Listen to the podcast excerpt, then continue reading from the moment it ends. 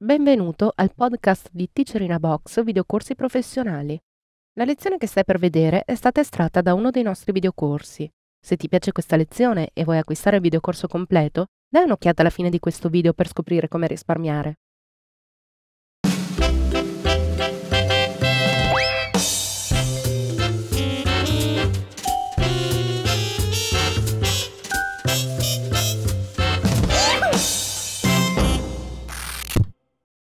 Episodio numero 86. Flusso colore dello scatto digitale. Corrisponde alla lezione 330 tratta dal seminario Gestione del colore nella fotografia digitale. Teacher Giuseppe Andretta. In questa lezione vedremo il flusso di colore all'interno di uno scatto digitale.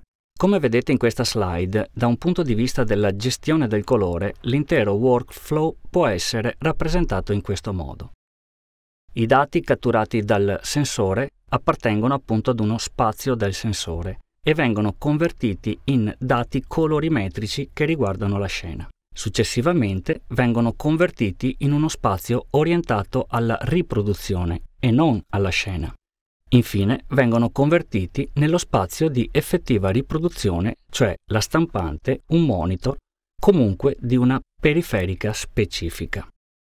I dati che il sensore cattura sono dei dati che dipendono appunto dal sensore stesso e non sono dati colorimetrici, perché sensori diversi catturerebbero la stessa scena con dati diversi. Quindi inizialmente i dati sono catturati dal sensore e come si dice tecnicamente appartengono allo spazio del sensore. Sono dati lineari cioè di luminanza e appunto device dependent. La fotocamera applica a questi dati le operazioni indicate nella slide, cioè il bilanciamento del bianco, la caratterizzazione del sensore e la trasformazione del colore.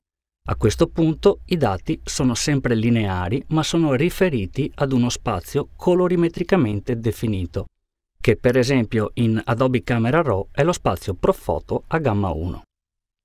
In questa slide vedete che i dati in questo spazio sono ancora riferiti alla scena, ma sono ora device independent, cioè indipendenti dal sensore, e dunque vanno riferiti alla riproduzione del colore in generale. Questo si fa con le operazioni di mappatura tonale, dal range tonale della scena all'intervallo tonale di riproduzione, alla mappatura del gamut e all'uso ovviamente di un intento di rendering per quest'ultima operazione. A questo punto, come vedete, i dati sono in uno spazio generico riferito comunque alla riproduzione del colore.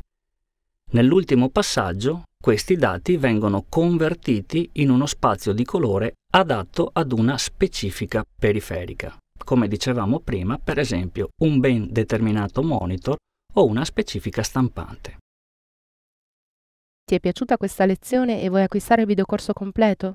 Allora approfitta di questo codice sconto, ti consentirà di risparmiare acquistandolo direttamente dal nostro sito. Per istruzioni su come utilizzarlo, vai sempre sul nostro sito alla voce aiuto.